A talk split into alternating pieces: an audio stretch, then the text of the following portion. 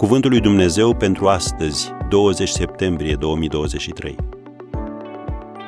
Crede în ceea ce faci. Niște tineri înzestrați cu înțelepciune în orice ramură a științei, în stare să slujească în casa împăratului. Daniel 1, versetul 4 Când a ajuns în Babilon, Daniel era rob dar a ajuns în vârf și s-a menținut acolo datorită calificărilor sale. Iată care erau abilitățile în care se încadra descrise în Biblie.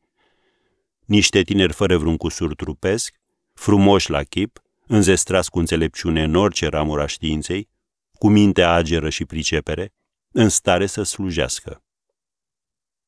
Ca să fii promovat într-o slujbă, mai întâi trebuie să dovedești ce știi.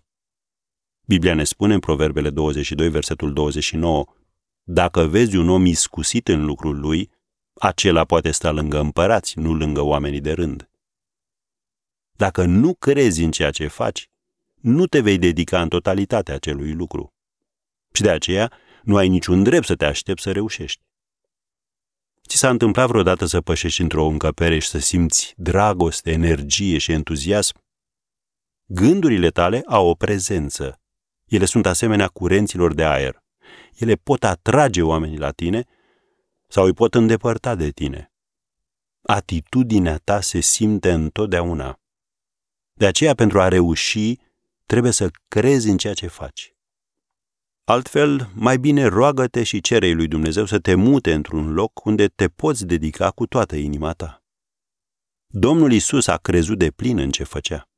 El i-a spus femeii de la fântână, Oricui bea din apa aceasta îi va fi iarăși sete, dar oricui va bea din apa pe care o voi da eu, în veac nu îi va fi sete. Ioan 4, versetele 13 și 14. Așadar, rezervă-ți timp și străduiește-te să-ți cunoști afacerea, misiunea sau lucrarea.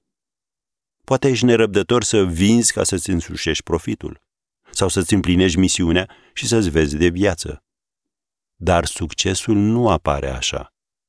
Și avem exemplul perfect al Domnului Isus, care a petrecut timp în rugăciune pentru a primi o înțelegere profundă a planului său. Așadar, cuvântul lui Dumnezeu pentru tine astăzi este acesta. Roagă-te și crede în ceea ce faci.